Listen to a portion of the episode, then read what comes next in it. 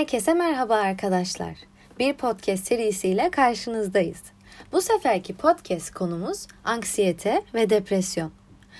Bu konuyla ilgili psikolog Ceyla Deniz Büke ile bir röportaj yaptık ve podcast olarak sizlere ulaştıracağız. Fakat öncesinde size bahsetmem gereken bazı durumlar var. Biz neden bu konuyu seçtik? Neden anksiyete ve depresyonu konuşmak istedik? Türkiye'de insanlar mutlu mu sizce? Gelin buna biraz bakalım. Türkiye'de yaşayan insanların psikolojisinin gitgide daha kötü bir durumda olduğu söyleniyor. Ve bu da bilimsel verilere dayanıyor elbette.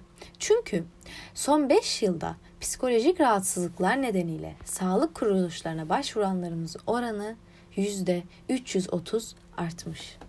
Acaba hangi şehirlerimiz en mutsuz sırada?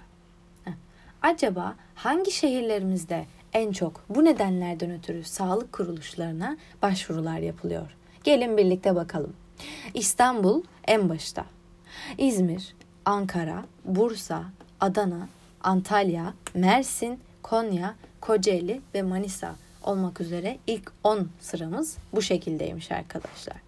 Ve son 5 yılda 211 milyon kutu ilaç tüketilmiş. İlaçtan kastımız da antidepresan ve benzer özelliklerdeki ilaçlardan bahsediyorum bu şekilde. TÜİK'in açıkladığı son rakamlara göre mutlu olduğunu beyan eden 18 ve üzeri yaştaki bireylerin oranı 2020'de %48'e gerilemiş. 2019'da da %52'ymiş. Verilere göre mutsuz olduğunu beyan eden bireylerin oranı ise 2019 yılındaki %13.1'den 2020 yılında %14.5'e yükselmiş arkadaşlar. Yani 2020 yılında yapılan araştırmaya göre Türkiye'nin %48'i mutluymuş. Evlilerin de evli olmayanlardan daha mutlu olduğu gösteriyor bu araştırma. En mutlu olanların ise 65 yaş ve üzeri yaş gruplarında olduğunu söylüyorlar. Ve bireylerin mutluluk kaynağını sorduklarında genel olarak ailelerini söylemiş bireyler. Yani kısacası röportajı yapılan kişiler sağlık ve aile gibisi yok demek istemişlerdir. Şimdi antidepresan ilaç kullanımlarımıza birazcık bakalım. Üsküdar Üniversitesi'nin yayınladığı bir yazıda şunlar söyleniyor. Profesör Doktor Nevzat Tarhan Türkiye'de antidepresan kullanımının arttığını söylüyor ve ekliyor. Bundan 10 yıl önce yılda 12 milyon kutu antidepresan tüketilirken bugün 60-70 milyon kutu kullanımdan bahsediliyor. Böyle giderse önümüzdeki 10 yıl içinde nüfusun yarısı antidepresan kullanıyor olacak. Ve kendisine sorulmuş neden bu kadar arttı antidepresan kullanımı? Kendisi de şunu söylemiş. Ülkemizdeki artışın nedenlerinden biri antidepresanla yeni tanışmış olmamız ve eklemiş. Türkiye'de de dünyada da ruh sağlığı açısından bir alarm var. Bunu bir kenara not etmek gerekiyor. Ve okuduğum bazı metinlere göre de şundan bahsediliyor. Ulaşılabilirlik ve farkındalık arttı. Yani insanların psikoloğa veya ilaçlara ulaşması veya onları bilmesinin arttığından bahsediliyor. Umarız depresyon ve anksiyete konusunda sizler de farkındalık yaratabilmeyi başarabiliriz. Hepinize iyi dinlemeler dilerim.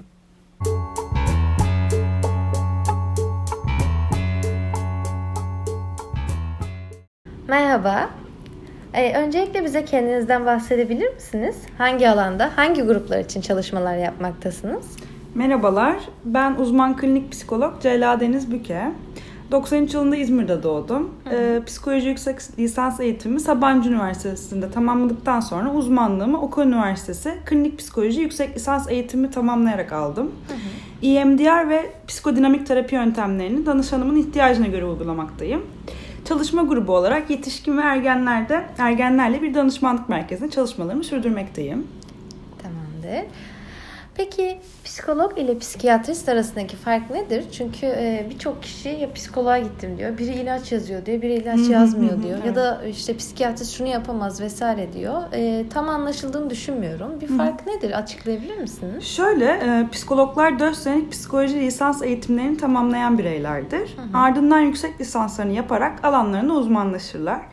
Psikiyatrlar ise tıp fakültesinden mezun olduktan sonra uzmanlıklarını psikiyatri bölümünde tamamlarlar.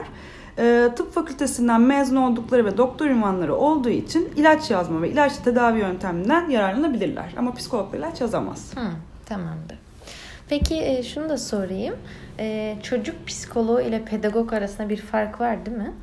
Yani aslında aynı ikisi de. Hı, ikisi de çocuk psikoloğu oluyor. Tamamdır. Bir diğer sorumuza geçeyim. Hı hı. Kaygı yani anksiyete nedir? Hı hı. Ee, ne sebep olur kaygıya ve belirtileri nelerdir? Şöyle kaygı diğer bir adıyla anksiyete bunlar eş anlamlı aslında. Kişinin dış dünyasından veya iş dünyasından gelen bir uyaranları hı hı. tehlikeli olarak yorumladığında, algıladığında yaşadığı bedensel, duygusal ve zihinsel tepkilerdir. Bir başka deyişle kişinin karşılaştığı durum ve olaylar karşısında duyduğu ve engellemekte zorluk çektiği aşırı endişe ve uyarılmışlık halidir. Hı hı. Aslında kaygı ve korku sıkça birbirine karıştırılan kavramlardır. Bunları ayırt etmek önemlidir. Korkunun kaynağı bellidir, şiddetlidir ve kısa sürelidir. Kaygınınki ise kaynağı daha belirsiz ve daha uzun bir süreli, süreye yayılabilir. Hı hı. E, kaygının belirtileri zihinsel, bedensel, duyusal ve davranışsal olarak sıralanabilir. Bunları açıklamak gerekirse zihinsel belirtiler olarak felaket yorumları içeren tüm inançlar ve düşünceler olarak söyleyebiliriz. İşte kendini aşırı gözlemleme, unutkanlık, hı hı. dikkatini toplamada problemler olarak sıralayabiliriz. Hı hı. Fizyolojik belirtilerde ise kalp atışlarında hızlanma, nefes alıp verişin hızlanması, çeşitli kaslarda gerginlik, ağız kuruluğu, ateş basması, hı hı. baş dönmesi, baş ağrısı, e, göğüste aşırı basınç ve sıkışma gibi e, şeyleri söyleyebiliriz. Hı hı. E, duygusal belirtiler olarak da gerginlik, sinirlilik, karamsarlık hali, korkular, endişe, umutsuzluk, yetersizlik hislerini sıralayabiliriz. E, davranışsal belirtiler olarak da genellikle kaçma ve kaçınma davranışları olarak gözlemleyebiliriz. Hı hı, tamamdır. Çok teşekkür ederim. E, peki bir diğer sorumuz. E, bunu da çok duyuyoruz. Yaygın anksiyete. Hı hı. Nedir yaygın anksiyete ve bunun belirtileri nelerdir? Ya aslında şöyle kaygıyla aslında benzer bir şey ama şunda e, şu olay var ki yaygın anksiyete bozukluğun kişinin 6 ay boyunca günlerin çoğunda kontrol edilmesi güç e, kaygı haline sahip olmak olarak tanımlayabiliriz. Hı hı. E, yaşadıkları kaygı içeriği başka bir bozuklukla ilişkili değildir. Örneğin panik atak yaşama kaygısı değildir bu. Hı hı. E, yaygın anksiyete bozukluğu olan kişiler endişeli, gergin ve gelecek odaklı bir duygu durum halinde yaşarlar. E, başka bir deyişle kontrol edilemeyen yaygın huzurlu huzursuzluk diyebiliriz. Hı hı. Kaygı alanları genellikle aile, iş, finans ve hastalıklar hakkında olabilir. Belirtiler olarak da dediğimiz gibi huzursuzluk hali, kolay yorulma, zihin boşalması gibi olma, sürekli kontrol etme halinde olma, kas gerginliği, uyku bozukluğu ve ağırdan alma, erteleme gibi kaçınma aktivitelerini söyleyebiliriz. Hı hı, tamamdır. Çok teşekkürler. Ee, şimdi bir diğer önemli konumuza geldik. Hı hı. Depresyon. Ben e, sosyal medyada da çok duyuyorum. Çevremde de görüyorum. Hı hı hı. İşte depresyona mı girdim acaba? Depresyondayım. Depresyondayken ben gibi. Sosyal medyada aşırı görüyorum açıkçası. Siz açıklar mısınız? Depresyon nedir? Depresyon nasıl anlarız? Şöyle yani depresyon bir diğer adı çökkünlük de diyebiliriz. Gerçekten çok geniş bir yelpaze. Hı-hı. Ama kısaca açıklamak gerekirse derin üzüntülü, bazen de hem üzüntülü hem bunaltılı bir duygu durumun olduğu sendromdur. Hı-hı. Buna ek olarak düşünce, konuşma, hareketsel ve fizyolojik işlevlerde yavaşlama, durgunlaşma ve değersizlik, güçsüz, güçsüzlük, isteksizlik, karamsarlık, duygu ve düşünceleri olabilir. Hı hı. Üzüntü ve sıkıntı verici olaylar karşısında üzgün hissetmek normaldir. Hatta bunu depresif durum olarak tanımlayabiliriz. Fakat kişi depresyona girdiğinde üzgün hissetmenin yanı sıra hayatına devam edebilme işlevselliğinde bozulmalar görürüz. Hı hı. Ee, bu yüzden depresyon belirtileri olarak böyle günlük aktivitelere ilgi ve zevk kaybı, iştah durumunda değişmeler mesela aşırı yeme veya iştahsızlık gibi, hı hı. uyku düzeninde değişmeler, örneğin uykuya dalmada zorluk, sık uyanma ve aşırı uyuma gibi. Sürekli yorgun hissetme, değersiz ve suçlu hissetme hali, hı hı. E, konsantrasyon kaybı gibi belirtileri sayabiliriz. Hı hı, tamamdır. Ee, yani biz kendi içimizden şey diyebiliyoruz açıkçası şahsen konuşayım. Birisi depresyona girince işte aklıma şu geliyor. Çok yiyor, dondurma yiyor, çikolata yiyor, hı hı, çok fazla uyuyor. Ama aslında herkese belirtileri farklı. Hani tek bir başlı belirtisi yok demek Tabii ki dediğim gibi hani depres, depresif ruh hali olabiliyor ama Hı-hı. dediğim gibi bunun uzam e, süresi ve bu belirtilerin çoğu olduğu zaman ve belirtisi Hı-hı. uzun olduğu zaman, işlevselliğini bozduğu zaman bir insanın e, onun tabii ki bir uzmana Gitmesi başvurması gerekebilir evet. Tamamdır.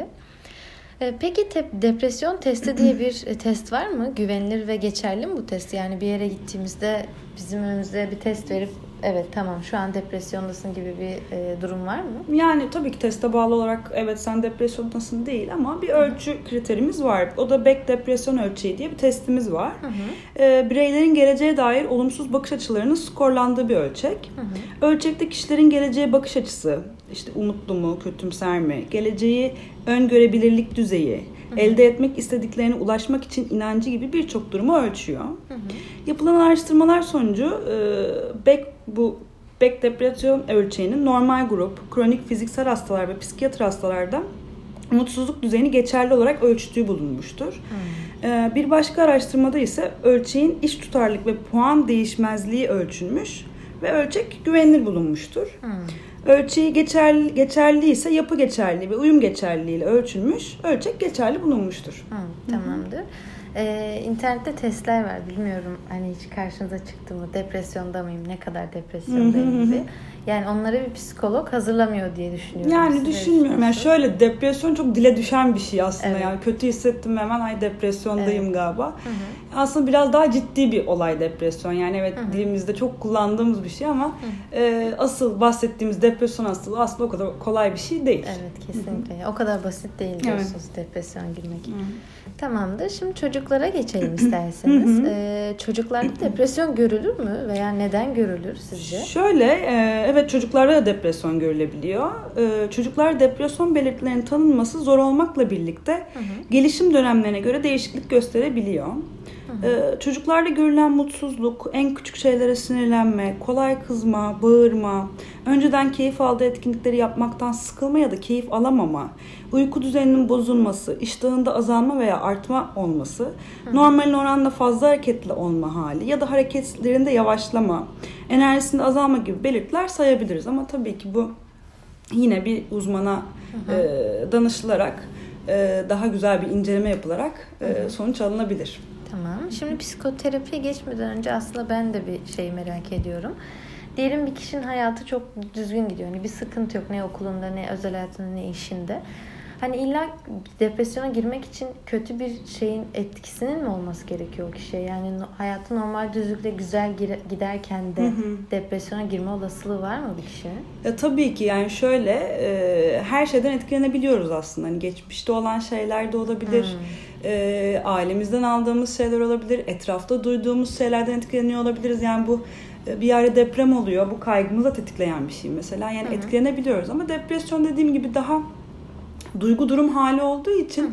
onun süreliği aslında süre gelmesi ve senin işlevselliğini bozduğu noktada hı hı. birazcık durup bir bir şey oluyor sanırım dememiz hı. gerekiyor. Tamamdır. O zaman e, son sorularımıza geçelim. E, psikoterapi nedir? Kimler uygular? Nasıl uygulanır? Hı hı.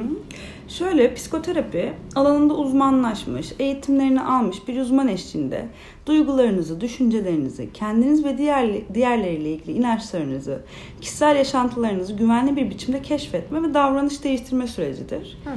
Ee, psikoterapi kişinin yaşadığı zorluklar ya da sıkıntılarla ilgili içgörü kazandırmayı, düşünce ve davranışlarında değişiklikler meydana getirmek için motivasyonunuzu arttırmayı ve bu değişiklikler için uygun yollar bulmanıza yardımcı olmayı amaçlar. Hı hı. Ee, bu anlamda birçok farklı terapi yöntemi mevcut aslında. Fakat hepsinin ortak özelliği yine kişinin istediği değişimi yaşayabilmesidir. Hı, tamamdır. O zaman son sorumuza geleyim. Bu zorlu günlerde tabii ki pandemi şartlarıyla birçok kişinin endişeleri de tetiklenmiş olabilir. Görüyoruz, duyuyoruz veya biz de aynı şekilde bu durumda olabiliriz. Sizce bu durumlarda dinleyicilerimize nasıl öneriler verirsiniz? Nasıl başa çıkma yöntemleri önerirsiniz bizlere? Şöyle, e, pandemi dönemi gerçekten hepimiz için yeni olan ve alışkın olmadığımız bir dönemde ve birçoğumuz için zorlayıcı bir süreç oldu ve olmaya da devam ediyor. E, her insanı çok farklı açılardan etkilese de bazılarında endişe verici düşüncelerin hayatlarındaki birçok alana daha çok etki ettiğini ve günlük işlevselliklerini bozduğuna tanık olduk. Hı hı.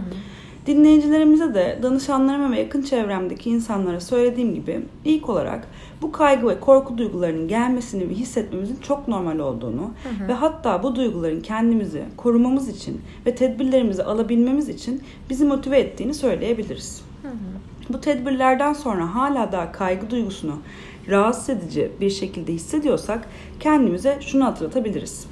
Hepimizin bu süreçten geçtiğini yalnız olmadığımızı ve bu aldığımız tedbirlerle kontrolün bizde olduğunu. Hı hı. Nedir peki bu tedbirler? Maske, sosyal mesafe, kalabalık ortamlardan uzak durma gibi olabilir. Evet. Bunun geçici bir dönem olduğunu ve tüm bunların bir süre sonra sona ereceğini de hatırlatmak isterim. Ee, bu süreçte şöyle bir bilgi kirliliği var ki herkes önerilen aynı etki, e, önerilen aynı aktiviteyi yapma telaşına girdi maalesef. Evet. Ee, ama burada yapmamız gereken şey kendi özgünlüğümüzde bize iyi gelen şeyleri keşfetmek ve uygulamak olabilir. Hı hı. Örneğin birine yoga yapmak iyi gelirken birine kafasını dağıtacağı bir film izlemek ya da başka bir aktivite yapmak, arkadaşlarıyla sohbet etmek, Hı-hı. müzik dinlemek daha iyi gelebiliyor. Evet. Yani bu noktada söyleyebileceğim şey kişinin burada yine kendisi karar vermelidir. Ona ne iyi geleceğini Kesinlikle. yapması için. Yani her, duyduğu şeyi yapmak değil de Hı-hı. bana ne iyi gelir birazcık dönüp kendimize sormamız gerekiyor. Ee, evet bu dediğinize katılıyorum. Aslında e, pandeminin ilk başlarında da e, daha çok gözlemlemiştim. Bir ekmek yapma yarışı, bir resim yapma yarışı, bir kendini geliştirme yarışı, puzzle falan olmuştu. Ben de girdim hatta o yarışa. Ama şöyle ki e, hiçbir şey yapmak zorunda da değiliz biz. Aynen öyle. Yani bir insan bir hafta yatabilir. Bir insan o bir hafta e, müthiş matematiksel problemler de çözebilir. Hani bu kişiye bağlı. Bu nedenle benim şahsi düşüncem bazen e, özellikle biz gençlerin bazı konularda çok fazla baskıya maruz kalmamız. Yani her gün kendinin bir yenisi ol. İşte her gün e, şunları yap. Kesinlikle şunları oku. Kesinlikle bunları izle. Bunları bilmek zorundayız gibi. Buna çok maruz kaldığımızı düşünüyorum. Hani yaşıtlarımın da ara sıra dinlenmeye veya hiçbir şey yapmamaya Hı-hı. hakkımız var. Bence bu da bir insan hakkı. Evet aslında bu hissettiğiniz baskı bir yerde de yetersizlik eyvah yapamıyor muyum? Evet. Yeterli değil miyim? Hı-hı. Olmuyor muyum da aslında birazcık sürüklüyor. Dediğiniz çok doğru. Bazen gerçekten hiçbir şey yapmadan durmamız da gerekebiliyor. Kesinlikle. Çünkü insanız, insan Hı-hı. ruhu ve beyni bazen boş durmaya da ihtiyaç duyabiliyor. Evet. Ee, çünkü herkesin gerçekten savunma mekanizması ve bir şeylerle başa çıkması hı hı. gerçekten farklı. Evet dediğiniz gibi herkesin birazcık kendi karar vermesi gerekiyor bu noktada. Kesinlikle. Hepimiz farklı bireyleriz çünkü. Evet ve mola vermeye de hakkımız var Aynen öyle. diye düşünüyorum. Tamamdır. Çok teşekkür ederim. Sizin eklemek istediğiniz bir düşünce, bir söz var mı son olarak? Ee, şey yok. Teşekkür ediyorum. Böyle bir projede yer almak gerçekten beni çok mutlu etti. Hı hı. Ee, sizin gibi gerçekten dinamik insanların ve böyle güzel projelerde olması. Ee, ben teşekkür ederim. Tamamdır. Çok sağ olun. Podcast'imizin sonuna geldik arkadaşlar. Umarız bu konuda sizlere farkındalık yaratabilmeyi başarabilmişizdir. Bir sonraki podcast'imizde görüşmek dileğiyle. Farkına var ailesi. Hepinize mutlu günler diler.